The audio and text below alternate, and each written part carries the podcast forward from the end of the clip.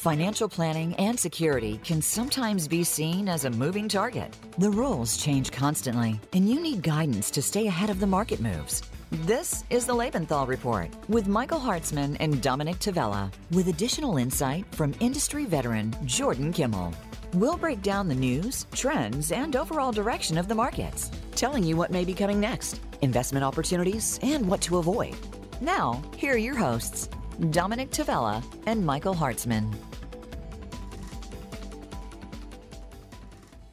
And good evening. I'm Michael Hartzman. Today is Tuesday, August 24th. 2021. And as always, I'm on with my partner, Dominick Tavella. How are you, Dominick? Doing great, Michael. How are you? I'm all right. Grateful that um, we avoided a hurricane on Long Island this weekend. It uh, it's not supposed to happen. I think the last time we got hit was what 30 some odd years ago. Not not counting some of the tropical storms that have hit us. But we were very fortunate, blessed that uh, it kind of stayed offshore and for the most part, uh, most of Long Island came through it unscathed. So you know, that's a blessing. I, I want to come back as a weatherman. They get paid well, they have great hair, and they have to be right about 25% of the time. Uh, no commentary on the hair, but if we uh, if we needed to be that level of accurate on our portfolios, we'd be in trouble, Mike. So we would be in big trouble, Dom. Exactly. so exactly. God, I think our, our calls are a little bit better and and um, we'll look to a brighter future, weather and portfolios. Well, speaking of portfolios, you know, again, I get to quote the great philosopher Yogi Berra. Um, you know, it's deja vu all over again. The market again closed with the S&P and Nasdaq at all-time highs, and I seem to say this every week. and and the, I, I, do use the word frustrating intentionally here. So we started what looked to be finally a little bit of a pullback in these markets. We've talked about that we haven't seen a five percent plus correction in over 200 days, um, and so it looks like we're finally going to get this little rollover last week. And before you could even blink, it turns around on Friday, upward momentum yesterday, positive day today, and that correction pullback did not happen again. Um, so it's been uh, it's been a very unusual year in these markets, and uh, we'll talk to some experts today and in the future about why. But very frustrating as a as a portfolio manager. This is uh, very annoying and frustrating. And what's a little bit of a dichotomy about that, I was reading a report from J.P. Morgan earlier today to get ready for the show, and they were talking about how consumer sentiment is really pretty low. I mean, it's it's lower than it was prior to the pandemic. And normally, when we have um, less than enthusiastic investors, the market sometimes reflects that, and and even consumer sentiment hasn't been able to curb the appetite of investing. So we had two things that that kind of put a little bit of a depression in the markets mood last week. And the first is that um, you know the COVID, this variant has been looked like it was getting worse, and and uh, the number of new cases on a weekly basis has been going up and up and up. And so, from a mood perspective, consumer perspective, I think consumers were starting to get a little bit worried, Mike, and consumer confidence was ebbing a little bit, and and obviously the consumer represents seventy percent of the economy. So if the consumer starts to draw back their spending, that's a direct effect on on uh, the economy, and then the politics situation around here in the US and around the world and Afghanistan. I think the general mood of the public out there was starting to get a little bit uh, negative, and that was reflected in the numbers that you just uh, uh, uh stated. Um, but then we had some pretty positive news on COVID and the vaccine being approved, um, and that changed the mood right around, and off we went again. Off we went. And the other thing is, we both received a note from uh, Dr. Siegel um, who's known in on Wall Street as a perma bear, perma bull. Forgive perma me, bull. perma bull. And you know, he said, and he's a little cautious. He thinks we're going to have a little bit of a correction, but he did say, at the end of the day, there are still very few alternatives to stocks, with long-term bonds providing very little competition in the market. End quote. So I think that also has something to do with it, Dom, as well. There's no not many more places to put money Yeah, look, Mike, we get we you as well as I uh, we get calls almost every day from existing clients, new clients, and where do I put my money? Right. So banks are, are paying virtually nothing. Short term government bonds are paying virtually nothing, uh, and we are literally sitting with an excess of four, maybe as much as five trillion dollars sitting in banks, earning virtually nothing uh, people are looking for alternatives where they can make that money work. So even if we get a dip in the market, it doesn't last for very long. It, the dip is not very deep, and money comes rushing in to buy it. And you you've talked a lot about this, Mike. Yeah, I have, and um, we're going to talk to an expert tonight. We are fortunate to have. Richard Koerner, who's a senior vice president at Fidelity. He was a guest on in the winter. He had some thoughts about the market at that time and um, we're going to bring him back this evening to kind of give us an update. And we're going to talk a little bit about the growth and value rotation and some of the sectors he likes and dislikes now. Yeah, he gave us some uh, terrific advice, and I, I think we uh, we took advantage of it um, in our allocation. We're going to bring that up with him, and it's worked out very well for us. So, uh, definitely interested in what he thinks going forward, and maybe he can give us some more tips of what we can do to add value to our client portfolios. Well, I'm certainly planning on that, and we will be right back after this break.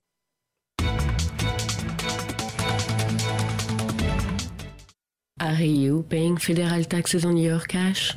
I work hard for my money that I keep in cash. And for the life of me, I can't imagine why anyone would want to pay federal taxes on their cash.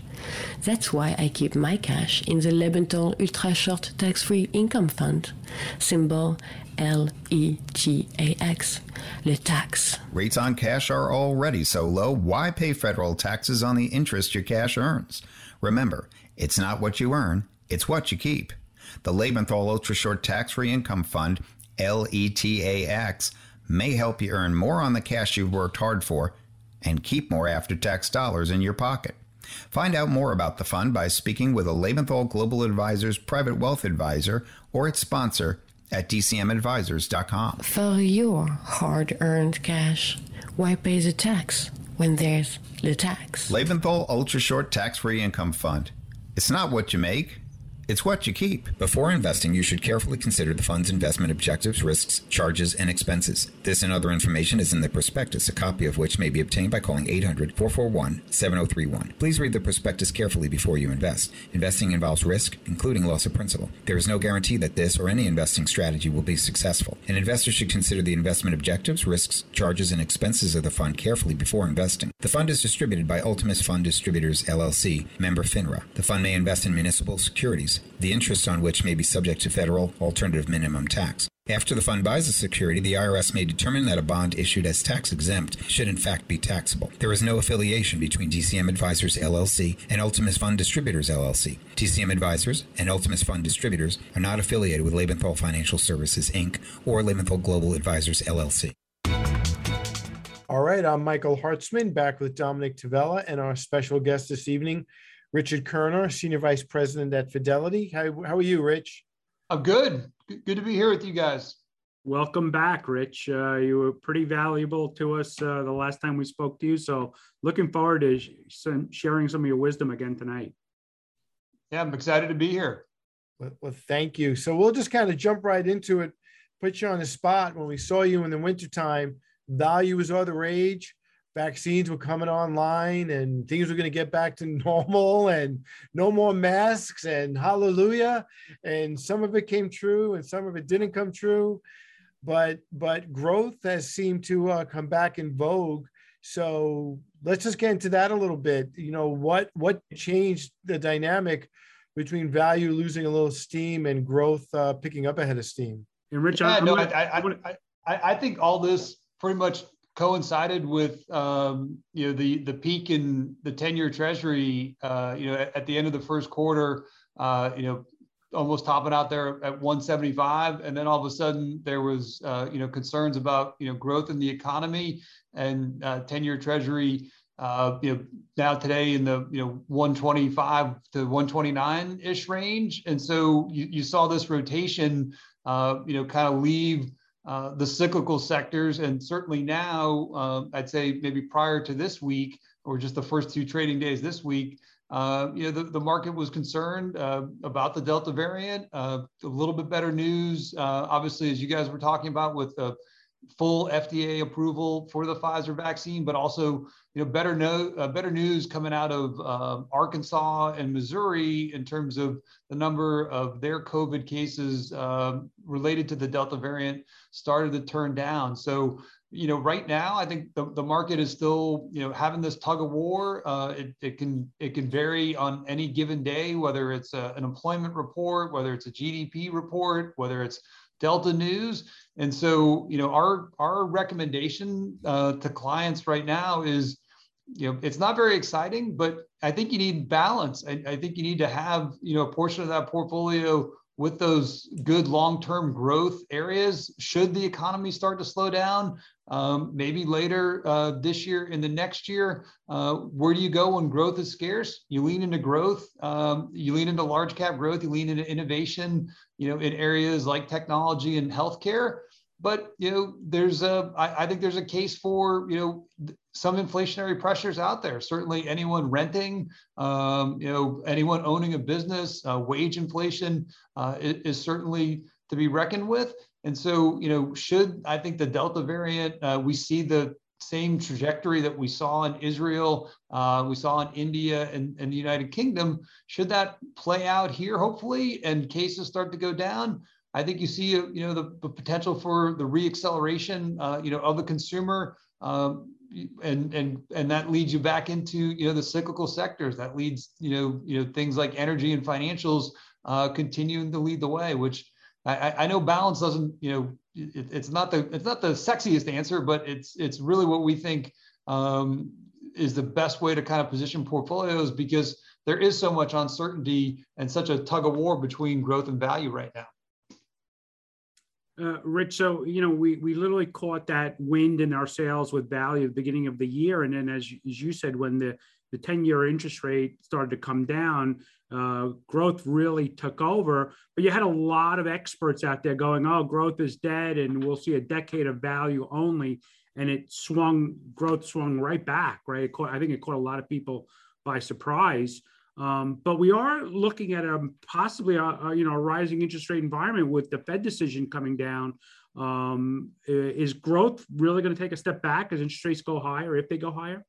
Yeah, I mean, I, I think it depends. Why are you know why are rates rising? You know, if, if rates are rising, uh, you know, because uh, the the Fed needs to, you know, we're, we're hearing a lot right now about you know tapering. Uh, we've got the virtual Jackson Hole, uh, you know, Federal uh, Reserve meeting this week. Uh, we'll, we'll uh, the chairman will speak on Friday. I mean, if if they start to taper because you know they think the economy is doing you know incredibly well and and that pushes rates up a little bit higher um, i don't think it's a tremendous uh, headwind uh, you know for those longer duration uh, equity assets that you know fall into that you know technology bucket or you know kind of a legacy tech and, and communication services with with names like facebook and Alphabet, uh, you know, AKA Google. So, you know, to me, I, I think if rates are heading up for the right reasons, um, you know, it's it's not it's not going to cause that much uh, stress. Uh, we've seen periods of, of rising rates, and and tech is is actually one of your uh, your top performing uh, sectors. You know, certainly it's it's beneficial for the value sectors uh, and specifically something like financials because uh, it helps you know banks with their net interest margin. Uh, but you know it's it's not uh, it's not the worst case scenario if rates are heading up uh, you know for the right reasons.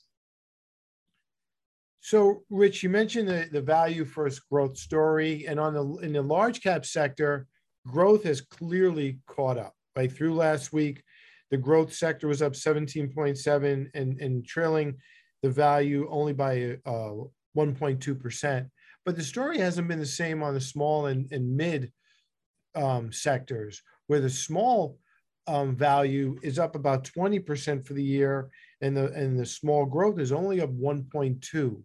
So, could you explain the the, the dichotomy between uh, large cap and small cap, and why they're so dis, dis different?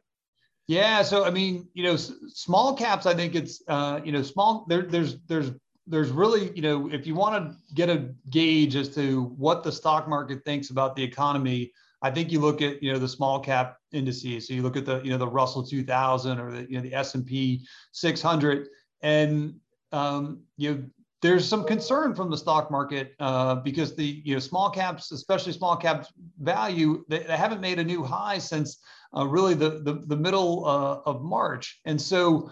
Uh, to us, um, you know, that's a little bit of a pause. That um, you know, you, you had a really big run up, uh, you know, 40 to 50 percent, depending, um, you know, on the you know on the strategy and, and where you were uh, in the small cap space uh, certainly, uh, you know, is not uncommon to sort of see, you know, uh, it, it kind of take a breath with all the other issues, you know, that, that we talked about. Um, and the biggest move, you know, from sort of the, the call the, you know, the vaccine announcement on, you know, on November 9th until the middle of March was really in uh, the more uh, small cap value uh, based uh, sectors. You know, a really strong rebound uh, in financials, really strong rebound uh, in industrials, really strong rebound in uh, consumer discretionary. I think most folks are always familiar with you know large cap consumer discretionary uh, discretionary names like an Amazon or a Home Depot's or a Lowe's or a Nike.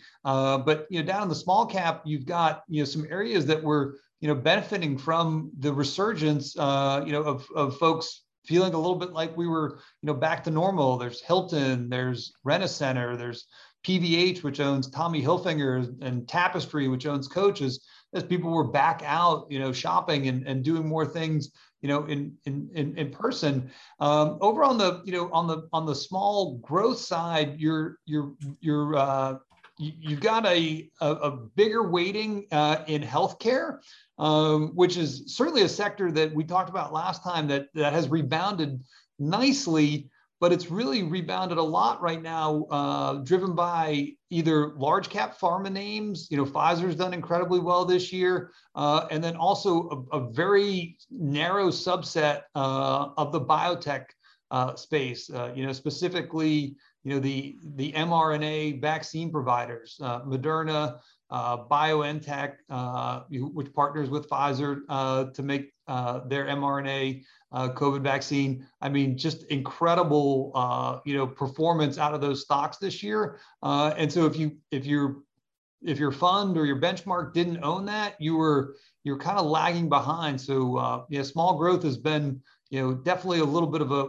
a weaker area because tied to the you know you're tied to the economy uh, but you don't have the maybe perhaps the staying power or the diversity of your business line you know that you find you know with some of the fang names um, you know in, in the large cap growth space so rich to your point um, you know we, we've been waiting for a 5 10% pullback in these major indices but the russell really has done that already. Um, and so we're starting to hear that this actually might be going forward might be a place to start allocating some dollars uh, maybe you know dollar cost average in not all in one day but maybe the opportunity is in this in this space that you're talking about yeah no i i i think uh, you know, a, a, quote that I'll share with you from from one of uh, the portfolio managers at, at, Fidelity that we heard uh, when we talked to them uh, just a few weeks ago was, you you you you need to be you need to have that exposure to small caps uh, because when they move, they're going to move pretty quickly.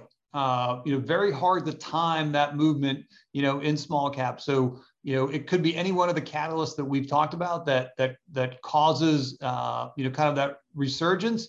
And you know you can just look at um, you know I, was looking at it from a sector lens but you know e- energy stocks were down 7% last week. And you know in the first two days this week they're up uh, almost 5% so uh, you know whether you talk about cyclicals you talk about small caps i think you need to have that exposure uh, because when they move they're going to move quickly so to your point about that,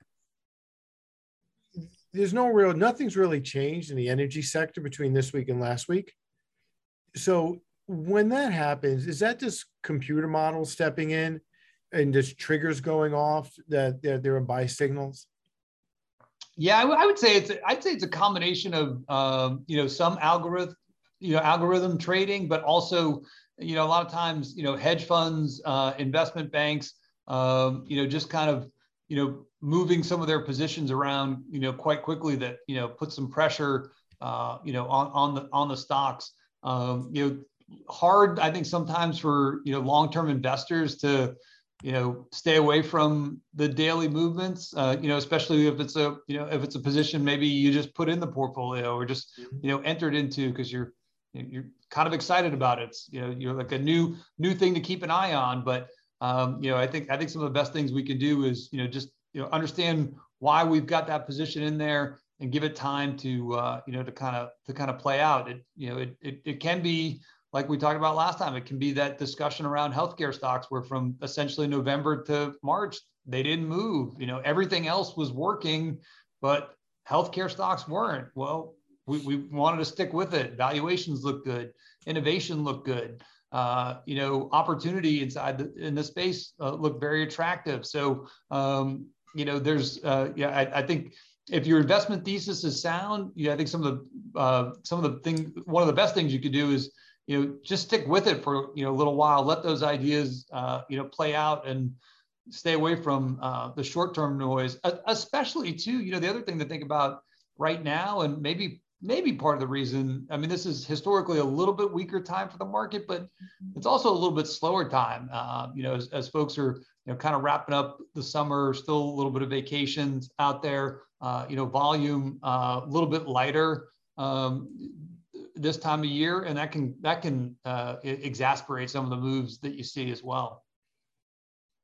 Rich, you brought up uh, financials earlier in this conversation, and um, obviously they've done well so far this year. But you look at the amount of money that these banks, primarily the big banks, have in, in deposits, and they're making very little interest on it. They're making very little profit. They're obviously paying even less out to the, the consumers.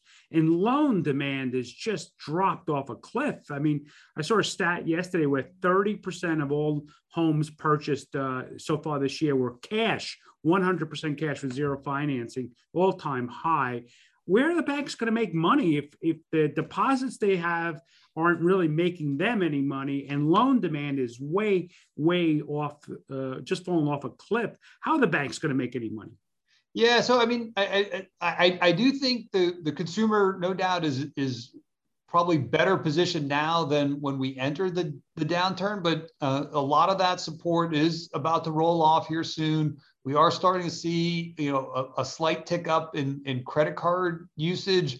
Um, so I, you know, I think the consumer, you know, might start coming back, uh, you know, to their bank for uh, maybe more equity lines of credit. Um, I think, you know, as you start to see businesses uh, you know, increased production. I think there's certainly, you know, a, a catalyst there for, uh, you know, for lending activity. But uh, I think the big case, you know, behind the banks is, uh, you know, this is, you know, as healthy and as attractive as their, you know, balance sheets have ever been. Um, the regulatory pressure, um, I think, has abated um, in terms of, um, you know who's in the spotlight right now. It's you know you pick up the you know Barron's this weekend. It's it's the you know it's the technology companies. It's the fang companies that that i think congress uh, you know has their eye on so you've got this really good balance sheet you've got less regulatory pressure opportunity then for to increase um, you know share buybacks increase uh, dividends. I also think uh, we'll see a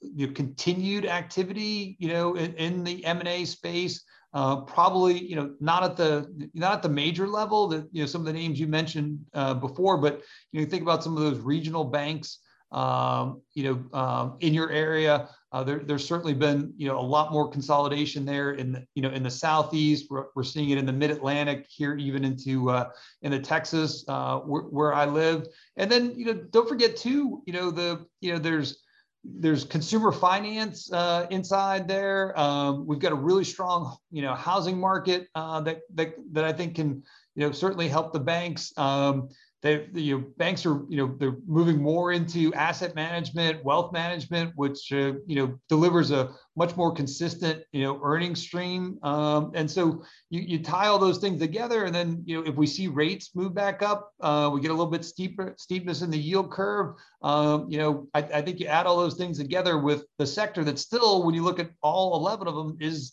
the cheapest in terms of valuations, um, you know, it, it, it, makes a compelling case, uh, you know, to make sure financials are, you know, a portion of your portfolio. So, Rich, we're we're running out of time. So let me ask you a more uh, global question. I know Fidelity, the way you guys manage money, it's not one voice like some investment houses. You know, you guys kind of have a committee. So what's Fidelity nervous about as we head, head towards the uh, latter part of 2021? Yeah, I mean, I, we we we firmly believe we are, you know, in the you know in the in the mid cycle uh, portion of the uh, you know of, of, the business cycle. So you know the the the good news there is, listen, being in the mid cycle is still a very historically attractive return space for equities. It's not quite as significant as it is coming out of you know a recessionary environment or in the early stages of the business cycle uh, you know, think of that, you know, May, you know, June, July time period uh, where the where, where we exited the recession and and just you know the stock market was uh, was was very strong, but it's still you know above average historical returns, you know, for the you know for the uh, you know for the equity market. I think the you know the the risk is uh, you know a slowdown in growth. Um, you any breakdown in the uh, excuse me sorry excuse me any breakdown in the credit markets um, and then you know the maybe the one thing that we didn't talk about but you know is I, I know everyone knows is so important is you know the E, we, you know, we talked about valuations a little bit, but you know, do do you start to see, you know, a, an earnings growth slowdown? Uh, you know, and you start to see, you know, earnings peak or profit growth peak. Um, and so, uh, you know, to me, that's that's probably the you know the, the biggest wild card out there. If if we continue to see earnings uh, grow, right now you're seeing two out of three companies, you know, increase guidance uh, for every one company that's actually lowering their guidance. You know, if, if earnings remain uh, robust and strong, uh, you know, then then I think this is a you know an extended you know mid cycle period, uh, you know, where we uh, we, we have you know good growth, uh, not inflationary pressures, um, and you can actually start to see you know where we started you know on this discussion. You can actually see those legacy technology, healthcare, growthier names work alongside you know the more cyclical uh, names inside the you know the financials and energy space. That you know hopefully doesn't have to be this you know one's winning, one's losing. Um, you could you could enter you know, a, a good period of, of, of, solid returns, you know, across the board. You know, might not be the 40, 50, you know, percent that we've seen in, in, in different moves. Um, but, you know, right now the S&P, you know, it's, it's trending towards, you know, you know, almost a 30% return. So, um, you know, nice to see the, you could uh, see an environment where the market starts to broaden out. So Rich, we are out of time. Um, with your permission, we will have you back towards the end of the year to see uh, how we did with some of these with some of these predictions. And um, as always, we appreciate your your time this evening. Sounds good. Thanks for having me. Thank you, Rich. Have a great evening. We'll be right back after this break.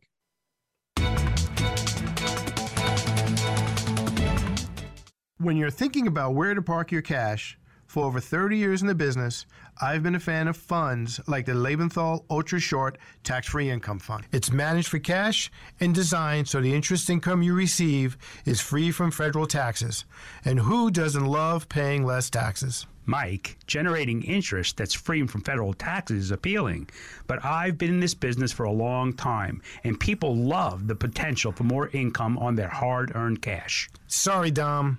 But the beauty of the funds is paying less taxes on cash. No, my friend, it's the potential for more income. Mm-mm. Less taxes. More income. Less taxes. More income. Less for taxes. your cash. Ask your advisor about the Lebenthal Ultra Short Tax Free Income Fund. less taxes. Or find out more at dcmadvisors.com. Well, Dom, one thing I know we agree on it's not what you earn, it's what you keep. Lebenthal Ultra Short Tax Free Income Fund. Symbol L Before investing, you should carefully consider the fund's investment objectives, risks, charges, and expenses. This and other information is in the prospectus, a copy of which may be obtained by calling 800 441 7031. Please read the prospectus carefully before you invest. Investing involves risk, including loss of principal. There is no guarantee that this or any investing strategy will be successful. An investor should consider the investment objectives, risks, charges, and expenses of the fund carefully before investing. The fund is distributed by Ultimus Fund Distributors, LLC, member FINRA. The fund may invest in municipal securities the interest on which may be subject to federal alternative minimum tax. After the fund buys a security, the IRS may determine that a bond issued as tax exempt should in fact be taxable. There is no affiliation between DCM Advisors LLC and Ultimus Fund Distributors LLC. DCM Advisors and Ultimus Fund Distributors are not affiliated with Lebenthal Financial Services Inc. or Lebenthal Global Advisors LLC. And welcome back to the Lebenthal Report. I'm Jordan Kimmel, Chief Equity Strategist and Portfolio Manager. And it is a delight to bring on a good friend, an old friend from a little far back, Barry Seidel. Thank you so much for joining us. Thank you for having me, Jordan. It's a pleasure to be here uh, with you. So, so let me just share for our viewers. I do know you for a very long time. You've had a really interesting, great career in the law industry.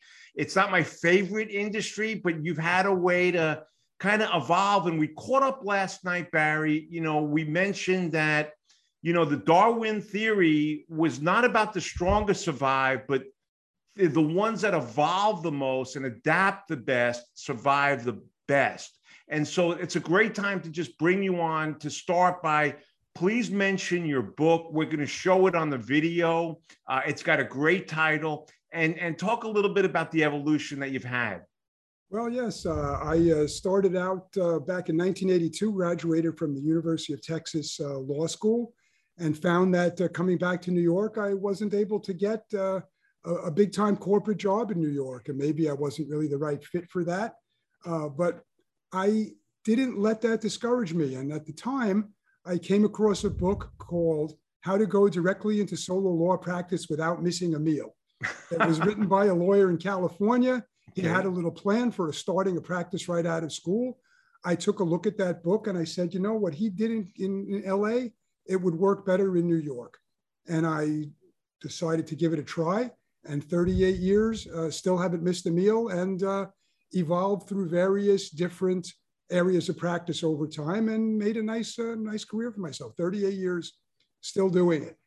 Um, but share, Barry, the name of your book because I think it tells the whole story in, in a soundbite. Yes, my book is uh, Evolutions of a Law Practice How I Started My Law Practice Right Out of Law School and Lived to Tell About It. And uh, it, it actually turns out to be uh, quite appropriate for our current times and situations because in the book, it's, it's a memoir. And I talk about the different uh, areas of law that I tried and how I adjusted and pivoted along the way.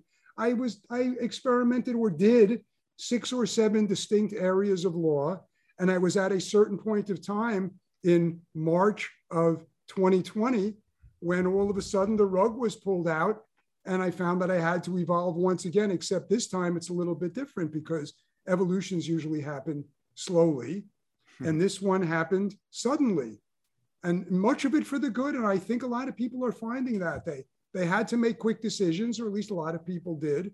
They had to step back and have a little bit of perspective. Where am I? What what do I have? What are what are my assets that I'm holding? What would I really like to do? Sitting around and getting to think about that for a good number of months last year, uh, gave me the opportunity to plan some new things and evolve relatively quickly compared to the usual evolutions. Right. Well, well, Barry, you know, in the last couple episodes, interestingly enough, we've had on guests talking about how uh, stay at home, work at home, uh, that whole transition took place. You were actually ahead of the curve uh, in terms of helping in, in, the suburb of Forest Hills, New York, great place, um, where really helping lawyers uh, be somewhere that they weren't then. You were ahead of the curve you transitioned again ahead of the curve. Um, and so I give you so much credit for that. Thank you. I saw at a certain point uh, in my career, I'm going to say eight or 10 years ago, that technology for lawyers in regular general practice and in the non corporate world, people doing regular things, whether it's accident cases, divorces, estates, immigration, all of those things, lent themselves very well to technology. I wasn't the only one who realized this. Lots of people did. It's a huge, legal tech is a huge industry. I was an early adapter of uh, uh, cloud managed, uh, cloud based case management. I was an early user of, uh, of something called Clio, and uh, uh, I've been using it for about eight years. So that when the pandemic uh, hit and people were working from home, well, I had an office, but I was working from home a lot and remotely anyway. I had, I had an associate attorney and a paralegal who were coming into the office, but they were Clio users also. And so when we needed to work at home for a while, we were able to do it pretty easily.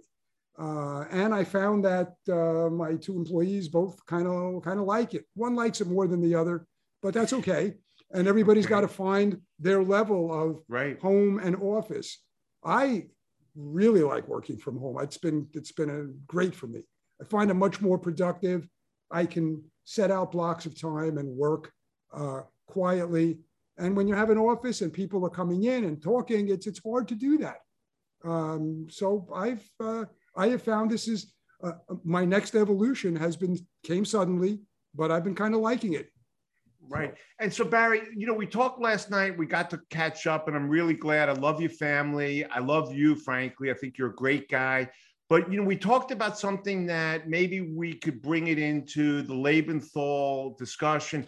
While you do lots of things, one of the things you shared with me is the probate process issues you've had. So at our firm, we do financial planning. We talk about not only beginning the process, but completing that process. And, and you started sharing a story or a couple stories about probates that didn't go so easily because they weren't completed properly. And maybe, you know, it'd be, it'd be great discussion. Sure. There's a there's quite an interplay between the main uh, practice area that I've been focusing on the last 10 years, which is probate and estate administration. Now that's distinct but related to estate planning. So right. a lot of the cases that I have start out somebody died and then. And when that happens, there's three there's three yes no questions in every case. There's a will or there's not. The right. situation's friendly or it's unfriendly. I'm being asked to represent the fiduciary, the person handling the estate, or someone affected by what the fiduciary is doing or not doing. I know quite a bit about, even though I don't practice directly in the area, uh, about estate planning, something that anybody with any assets at all should be doing, if for no other reason than to end up in one of the crazy situations that end up in my office. Right. I kind of like what I do. That's why I do it.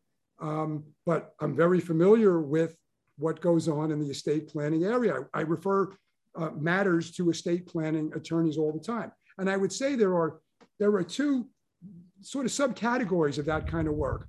There's more of the uh, the high end um, tax planning, estate planning, pass on to the next generation planning. That's a kind of a specialized area, and it's appropriate for a lot of a lot of people. However, there are many middle class, upper middle class people who can benefit from that somewhat. But even more than that, there's a whole area of a different type of estate planning, which I call Medicaid planning, which mm. is what moves can I do? What consultations, what documents can I prepare and file to avoid a disaster lurking over a lot of families of some means, which is, God forbid, somebody, a mom or a mom or a dad, ends up in a nursing home and it wipes out their assets and it wipes out everyone's inheritance. It doesn't take many years in a nursing home where someone hasn't planned to have that happen. I see it. I see it a lot.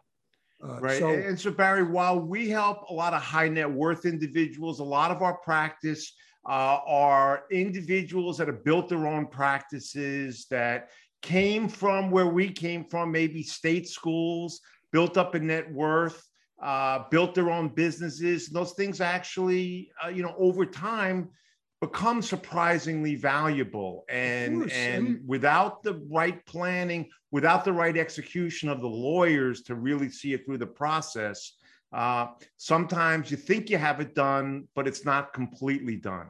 Well that's a, that's a related issue. I mean people should not people should seek out expert counsel for those things. Not be afraid to invest a couple of bucks to do it right and there's a related thing to that. And when I think what you were referring to earlier, where people don't do it right, I've encountered lots of situations where people did fancy estate planning with, with expensive lawyers and they only took it to step one. Mm. People can set up trusts that would be great at transferring assets, but you got to put the assets into the trust. And there's lots of reasons why people don't. And sometimes they put most of it in, but not all of it. Sometimes it's a question of maintaining control. Sometimes they acquire an asset later for, through inheritance, through continuing to work, through business, through selling something. If it's not in, it ends up basically in my office going through the regular probate system. Not that there's anything wrong with that. The probate system, the probate system works. The stuff ends up going where it's supposed to go. Uh, right. So, so Barry, let me say this. You know, you were a leader back in school when I knew you. Uh, people look for you for guidance. And I've also mentioned the beginning, you know, you've evolved a couple times. I'm going to actually throw the, the door open here for you to maybe talk about something that I can't even think about asking you, something maybe that you're doing in your practice, maybe that people should be thinking about, uh, that you're handling for people that that maybe I couldn't even think to ask you? Well, I mean, we talk about evolving practices, I'll talk about where I was when the pandemic hit, just as a, a just as an example of how you can't be so locked into something that you can't adjust to new things, which we've all okay. had to do. When the pandemic hit, I was doing a little side hustle, which was really the main part of my business. It was a service business to lawyers where I covered cases in Queens Supreme and civil court for other lawyers. It was a service business that evolved from noticing that the court system was very efficient. They had all these dopey appearances. Attorneys didn't want to go. I figured out a way to market it. I built it up. It was the main part of my practice. However, I never thought it would last forever because it was based on inefficiencies in a court system that I knew eventually, eventually would get better. Mm-hmm. At the mm-hmm. same time, I kept the private practice area, which was the probate and estate stuff, and it was about 30% of what I was doing. Since March 20th of 2020, my per diem business, which was a very successful business, has been a zero. Courts are essentially closed. Not only that, they haven't really reopened. I saw in April or May of last year that the little bit of virtual that the courts were starting to do was going to work. And all of the stuff that I thought was going to evolve gradually and over time, maybe I'd retire with my per diem appearance business fading into the sunset. But all at once, it became a zero. And I had to decide what to do. Some of my colleagues didn't see that it was zero and are collecting unemployment and waiting for it to come back. Right. It's not going to come back. Uh, so what I did was I took my 30% of my practice, that was the probate and estate stuff that I kind of liked. I looked at, well, I've got a reputation. I know how to do it. I've got staff that knows how to do it. Actually, one did, one didn't so much because she mostly worked in the court business. Okay. So we switched her. We, my associate and I said to her, listen, Barry has concluded. I have concluded the court business is probably finished. She's a great worker. I'd love you to stay with me. Would you like to learn to do the probate with us? Which she kind of knew a little bit. So we did that.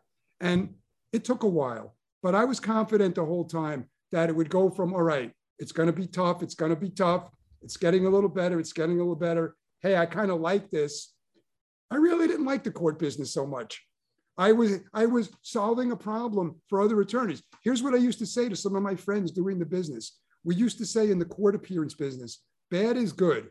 The court system is bad for attorneys, it's good for us. That was true to a point.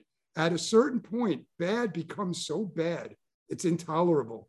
And mm. I realized in hindsight, when I stopped doing it and sitting at home and having perspective, I was kind of glad to not be doing it and to be what I call like a real lawyer doing a practice area that I like. It's been okay. And actually more than okay. It's been fantastic. Well, well, Barry, I mean, that's the uh, the old side of you that I know. It's the point guard side that knows how to distribute, that yes. knows how to adapt. And uh, you know what I have to say is that um, we're both still pretty young. I I love what I do. It sounds like you're you're really catching a, another wave.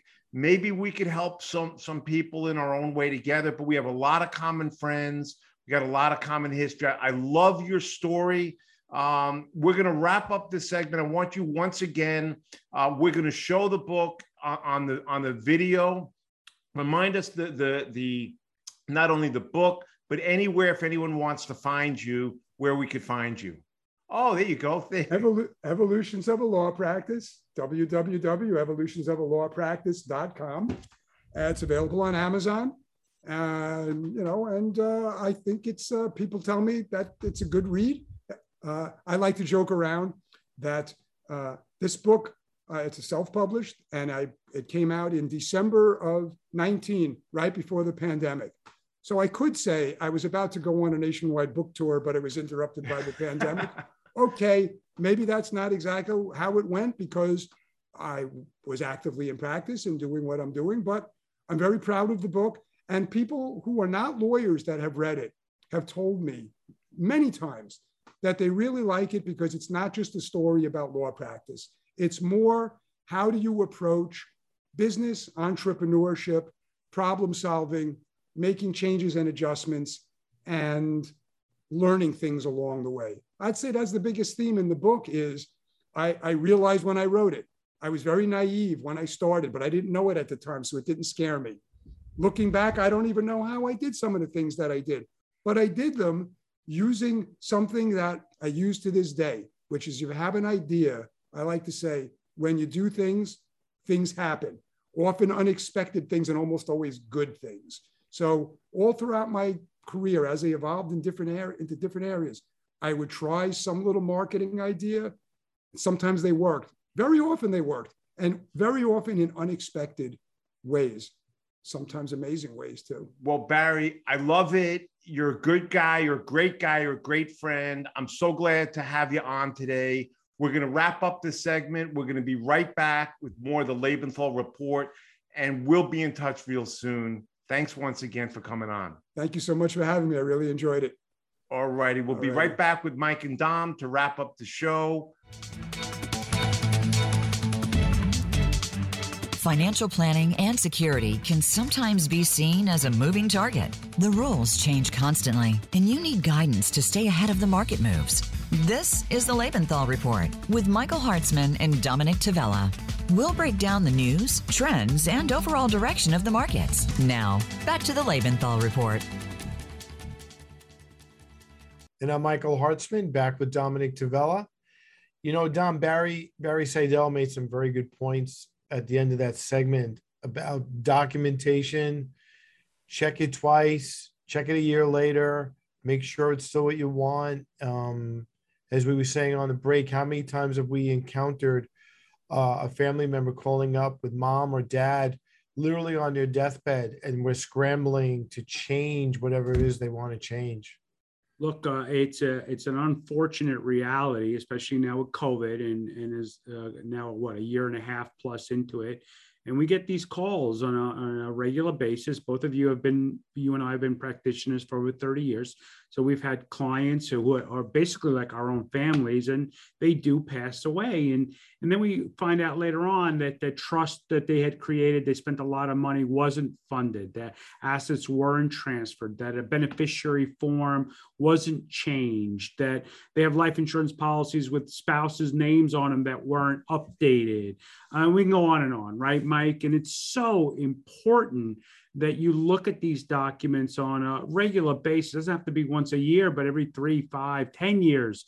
Look at these documents, and and I'm going to stop talking so you can pick up the ball on this one, Mike. But we beg clients to bring these documents into us. Let us review them. Let us help you, um, and it, it's really an important part of our practice. Yeah, and the other part of that, Dominick, I had an interesting experience a month or two ago. A client of mine, a friend of mine his dad um, set up an irrevocable trust and unfortunately wants to cut out one of the beneficiaries, which is one of his children, unfortunately. And, you know, my friend is the trustee. And, and, you know, you create an irrevocable trust, it's really, really difficult to unwind unwind that thing. So I think the other part of it is, you know, you, clients go and talk to people like Barry and our friend Harold, but they quickly forget what they've actually committed to do. And, and these trusts really take on a life of their own. Uh, and I'm sure it's happened to you as well, Mike. Clients will bring these trusts in, and we'll go, "What what is it that you exactly wanted to do? Mm-hmm. What is it that you think you did?"